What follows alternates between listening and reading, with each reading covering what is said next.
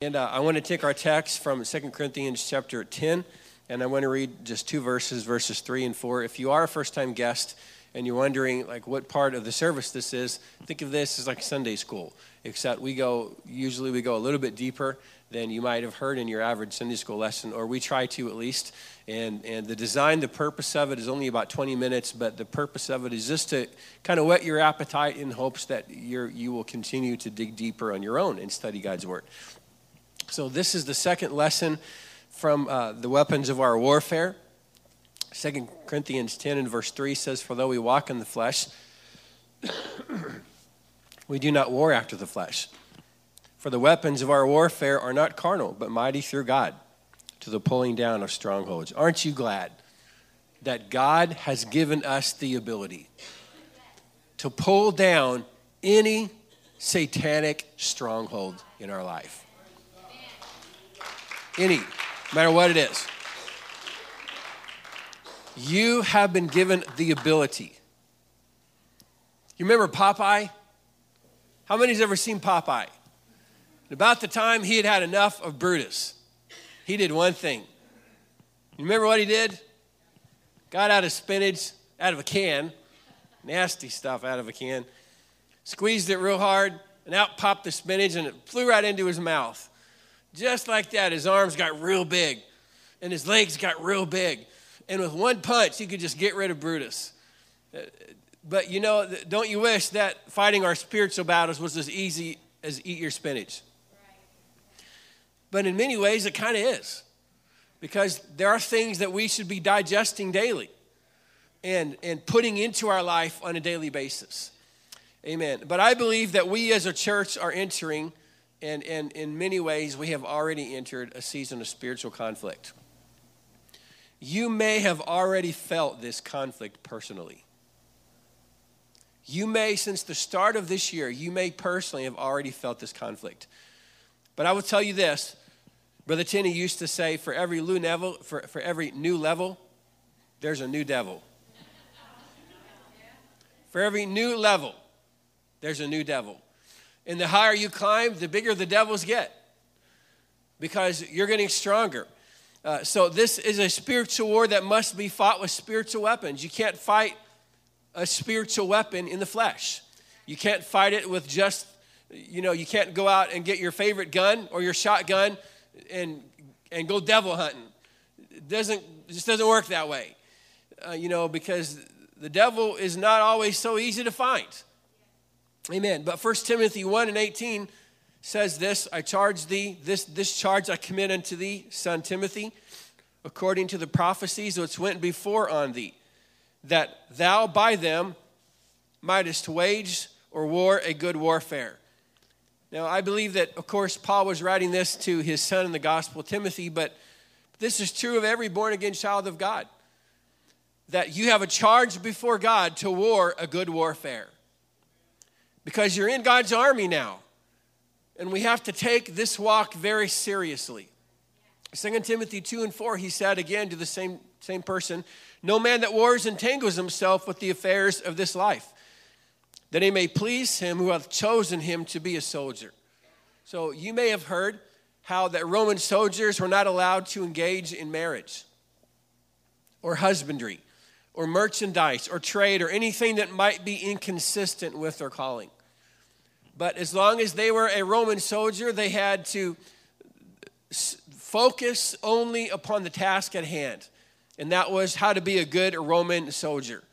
Because you can't become entangled with the affairs of this life and still be a soldier. And I'm not, I'm not here to tell you today that you can't get married and you can't, I myself am married. So I'm not here to, to, to say you got to live this super crazy strict life. But nevertheless, there are things in this life that can entangle you and weigh you down and keep you from walking in the Spirit the way that God wants you to walk into that. Are you entangled today? I think that's something that we should all ask ourselves from time to time. Have we become entangled with affairs of this life? Are you capable of engaging in deep spiritual conflict because you are strong in the Lord and prayed up and filled up in His Word? Simply asked, Can God count on you? Can God count on you and on your prayers? We are marching steadily as a church into a time of spiritual conflict. We must be ready to engage the enemy on his territory. This will be a season of spiritual engagement and conflict. No victory ever comes without a fight. No territory is ever won back without a war. And spiritual enlargement does not ever come without a battle. No bully is ever gotten rid of or fought without unless somebody first stands up to that bully. I remember when I was a kid, I had a kid that followed me around. I had Tourette syndrome, I had epilepsy, I had just about every problem you can imagine I had. And he followed me around and imitated me. It's about the third, fourth grade. I was in a special education class, had a learning disorder because of, of my disability.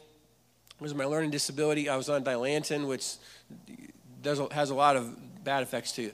He, he followed me around for the whole year, and he just imitated me on the playground, every, everything that I did and it was happened several months and, and it was i remember i'll never forget was it was uh, it was right about the time spring started to come around and it was still a little chilly and i had on a windbreaker i probably shouldn't be telling you this story but i'm going to tell you anyway by the way this is not advocating violence in any way okay i'm just saying you know this is what this is my story this is what happened to me and, uh, and you know, he, he really tried to isolate me. And of course, you know how grade school kids are. When one kid is isolated, they all just pile on.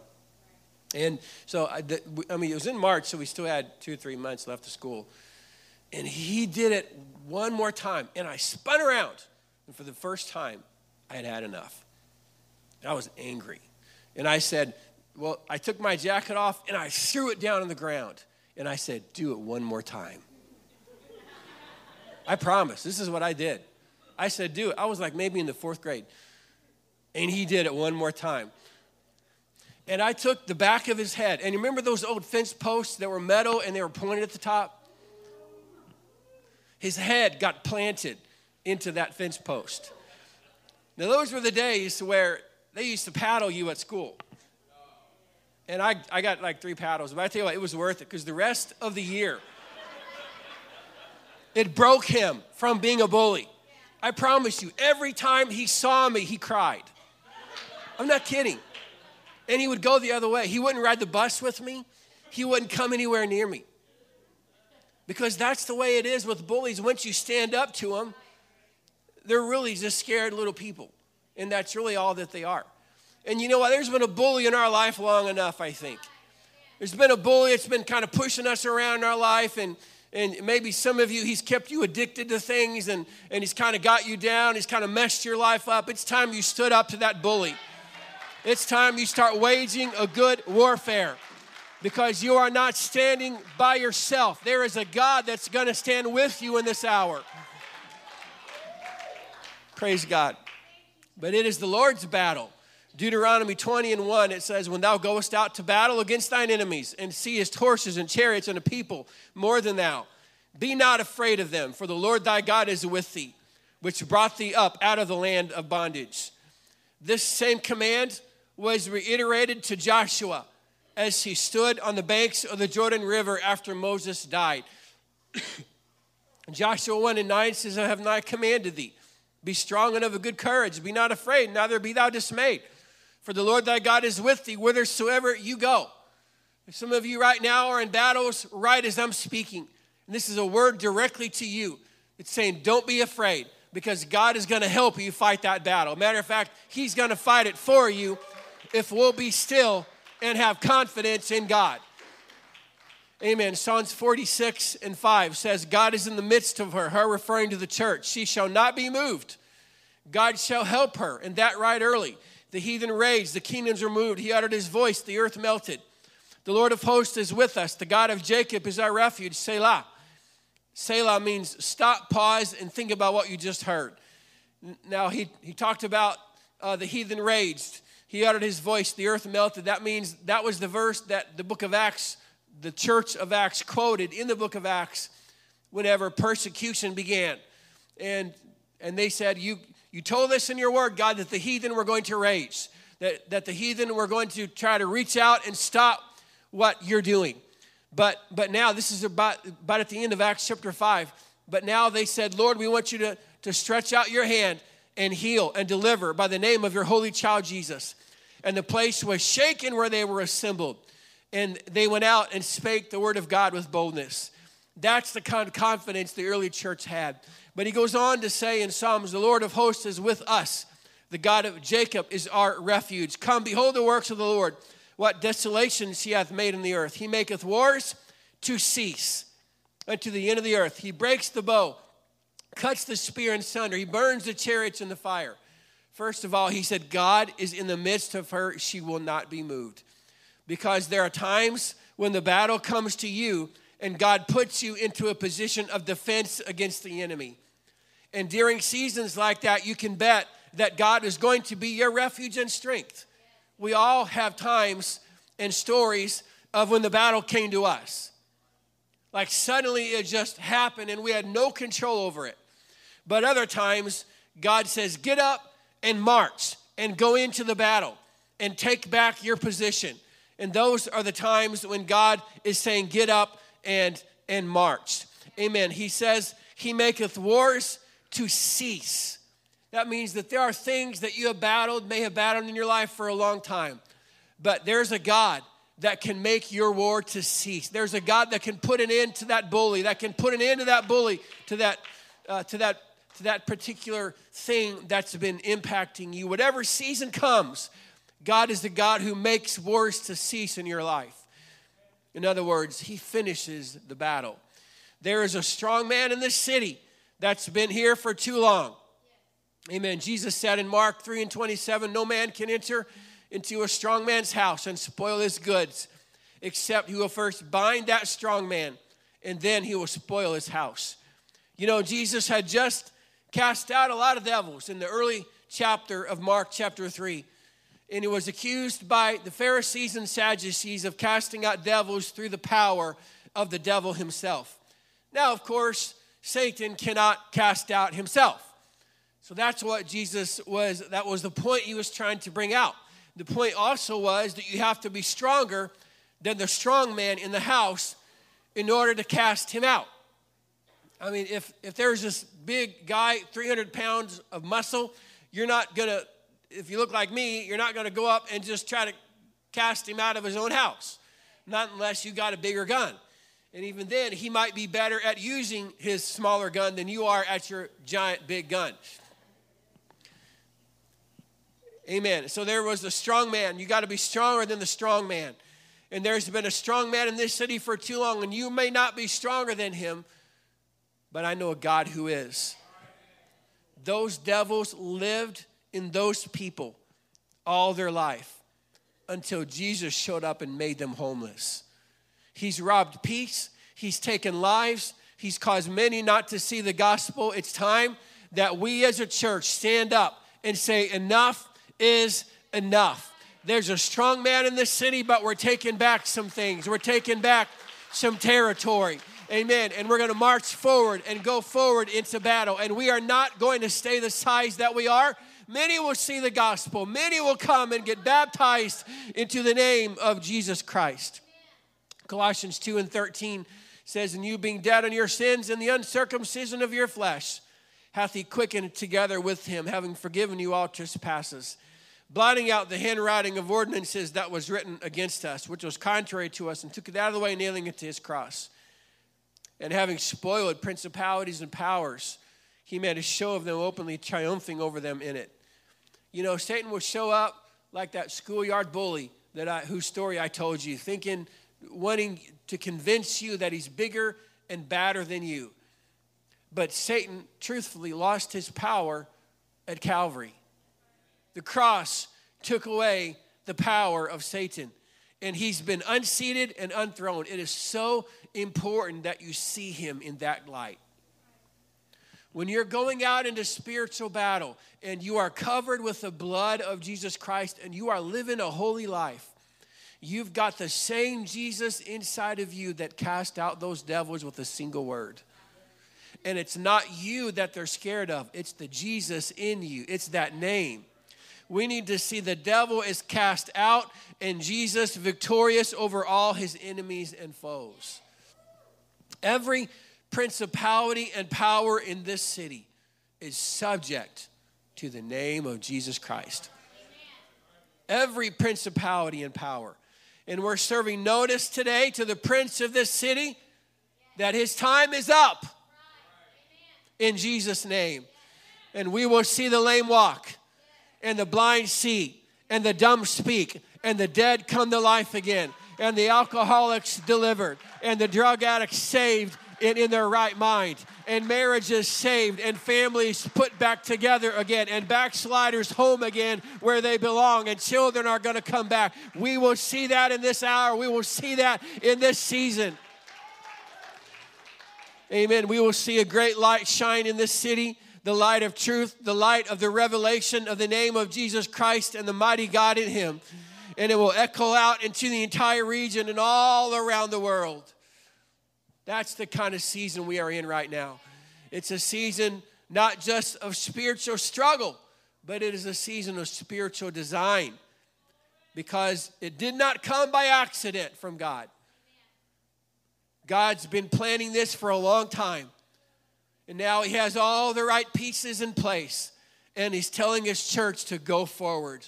That's even the very theme for this particular season right now, set by our pastor. March onward, be bold, for God is with you. Do not be afraid of the struggle, for you will surely be victorious in this hour. Amen. Judges chapter 7, when Gideon was told to go out, I don't have I don't have the time to go through this whole story, but he had several thousand and God whittled it down to about 300. And of course, he was outnumbered by about 100 to 1.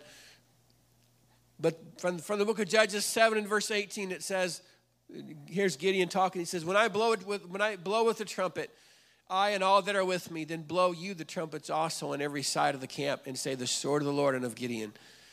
So Gideon and the hundred men that were with him came out came unto the outside of the camp in the building of the middle beginning of the mid, middle watch. And they had but newly set the watch, and they blew the trumpets. And they brake the pitchers that were in their hands and the three companies blew the trumpets and brake the pitchers and held the lamps in their left hands and the trumpets in their right hands to blow withal. And they cried, The sword of the Lord and of Gideon. And they stood every man in his place round about the camp, and all the host ran and cried and fled. And the 300 blew the trumpets, and the Lord set every man's sword against his fellow, even throughout all the host. And the host fled to Beth Shittah, unto Zeroth, and to the border of Abel Meholah, and unto Tabbath. Now, when the enemy heard these words, the sword of the Lord and of Gideon, they had perhaps never heard the name of Jehovah before. And if they had, suddenly they became terrified of that name.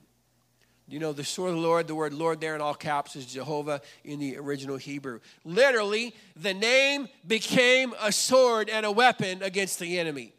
It literally, what they were literally saying to the enemy was, the name is a sword this name suddenly became a terror to him. I remember whenever we were whenever we were just kids, there was this man that was this uh, there was this young kid our age who was the son of a Buddhist priest that came to our church, and he was possessed of the devil. And we took him back, me and about two, three other kids. We took him back to the prayer room, and over the course of the next hour, we cast out that devil. And he said this when, if, when he finally came to, and, he, and God filled him with the Holy Ghost that night too whenever he finally came to, he said this. He said, I've never been so afraid of the name of Jesus before. He said, I've heard other Christians talk about it, and, and I've never been afraid of it until I came to this church and until you began to pray. And you know what? The devil is terrified of the name of Jesus. It is a sword that can be used against him. And whenever they cried out, the sword of the Lord and of Gideon, the name is the sword, and they cried it out in faith, that name became a sword because there's something about a shout. From Joshua 6 and 20, whenever they were marching around the walls of Jericho, so when the people shouted, when the priests blew with the trumpets, and it came to pass when the people heard the sound of the trumpet, and the people shouted with a great shout, and the wall fell down flat, so that the people went up into the city, every man straight before him, and they took the city. Victory came with a shout that day.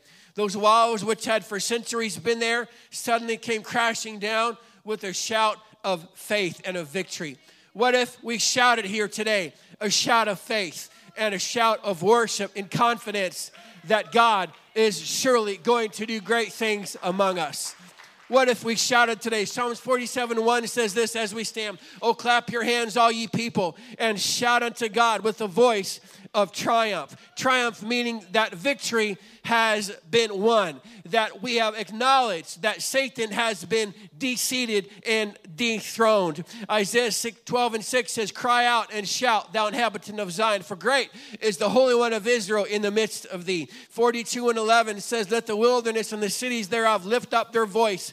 The village, uh, the Kedar that doth inhabit, let the inhabitants of the rocks sing, let them shout from the top of the mountains. And one more from Isaiah 44 and 23 Sing, O ye heavens, for the Lord hath done it. Shout, ye lower parts of the earth. Break forth into singing, ye mountains, O forests, and every tree therein. For the Lord hath delivered Jacob and glorified himself in Israel. Of all the weapons that we have available at our disposal today, a shout is the most effective when it's done in faith and in confidence of what God will do. If you are fighting a battle, of any kind right now. I don't care how you feel right now. I don't care what the battle is and how much it must be raging. I want you just to lift your hands right now and I want you just to shout out the name of Jesus Christ and continue to do that throughout this worship service. And you will see as you worship that those walls will start to come down and your victory will surely come in your life because this is our season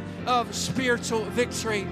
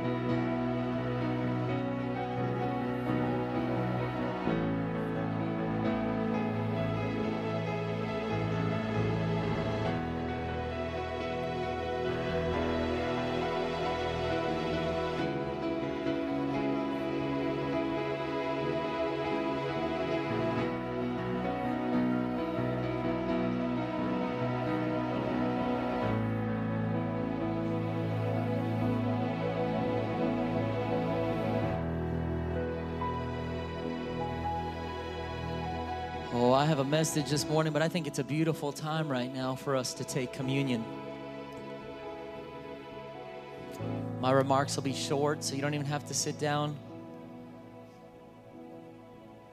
But uh, singing about the Lord and what He's done, I just think it's important. We do this about once a quarter. The Bible just says, whenever you do it, take it in remembrance of me. Doesn't tell us how often to do it. Some churches do it every week, some do it once a year. I just think it's important that we do it. We do it quarterly here. And we just pause and stop everything and remember what Jesus Christ did on Calvary. And if you're here as a guest, don't feel like you, oh, this is not my church. I haven't signed a membership form. Skip that, okay? This is an open communion, meaning if you believe that Jesus Christ died on the cross, paid the price for your sins, take communion with us. Take communion with us. All this is, is it's us together remembering as a body hey, He paid a price. He paid a price. And this past week, I was laying in bed and thinking about what, what communion actually means. And God was starting to impress on me. This is another thing that we do quarterly. We call everybody to do a three day fast. I know that doesn't sound super fun. Usually we only do that when we need some blood work or some kind of surgery, right? But now, spiritually, the Bible talks about fasting. It's denying flesh and drawing near to spirit. It's not just not eating, it's not eating and praying and seeking God's face, and you'll hear with clarity. And uh, he's impressing on me a three day fast. And what we ask you to do here is at some point this week or next week, two, in the next two weeks, that you take three days and fast and pray. For some, you might say, Oh my goodness, I'm diabetic. I can't. I can't do that. We everybody can fast something that, that the body enjoys. Something that you should feel when you when you skip it. And so God started speaking to me, and as I'm laying there wide awake at 12:30 in the morning, I asked God, I said, I thought we were talking about communion, you're talking about a fast. How in the world do these things relate? And God spoke to me, and I wrote it down so that I would not mess up his words. Here's what God said God said, My death is what makes life possible. Just as I was buried and rose again three days later, if my people will die out to self and bury some things, three days later they are going to see some new things come to life that will take them to another dimension.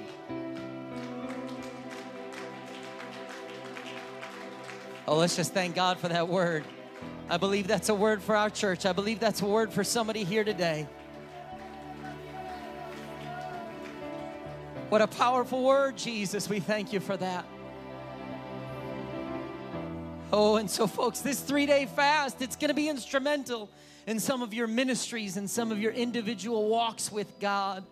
But first, there are some things in our flesh and in our own spirit that need to die before other things can come alive. And this is exactly what I'm getting ready to preach here this morning. But first, first, I want to invite everybody to come and just go ahead and from the front row, you'll come and just make your way. Actually, well, we'll do one section. So just go like this. Sister Diana, start us off and just go around by row. Second row, come in here and go into your second row. Third row, come in here and go into the third row. And let's just keep it organized right now as we begin to sing another song. And again, this is open to everybody.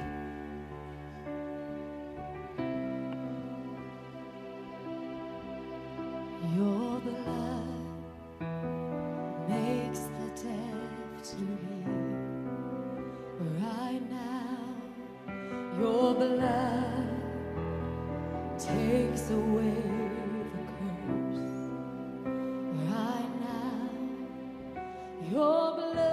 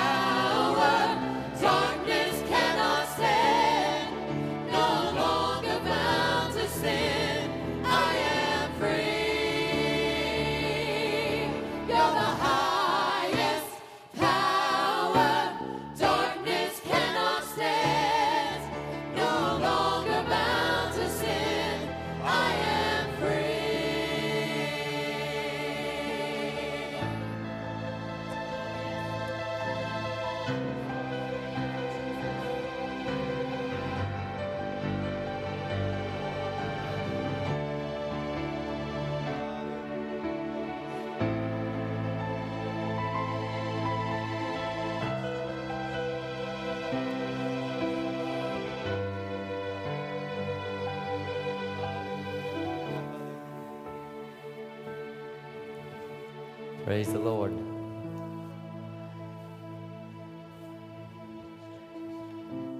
Has everyone been served who is desiring to be served? If you have not, just raise your hand. Make sure we'll, we don't want to miss anybody who's wanting to partake in communion.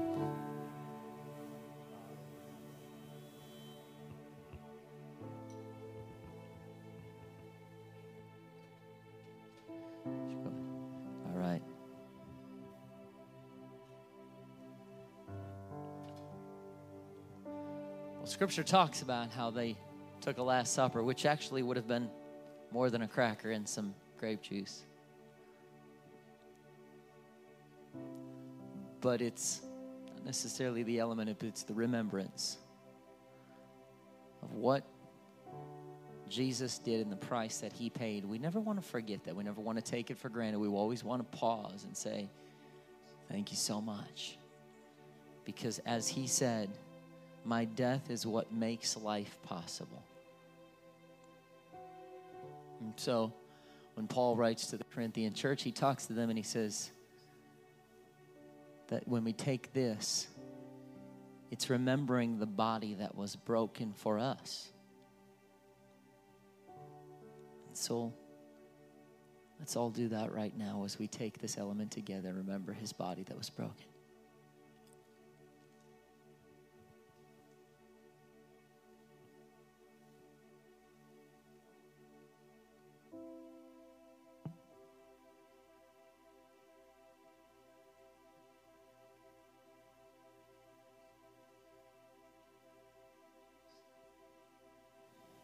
And they all took of the cup to remember the blood that was shed for our sins.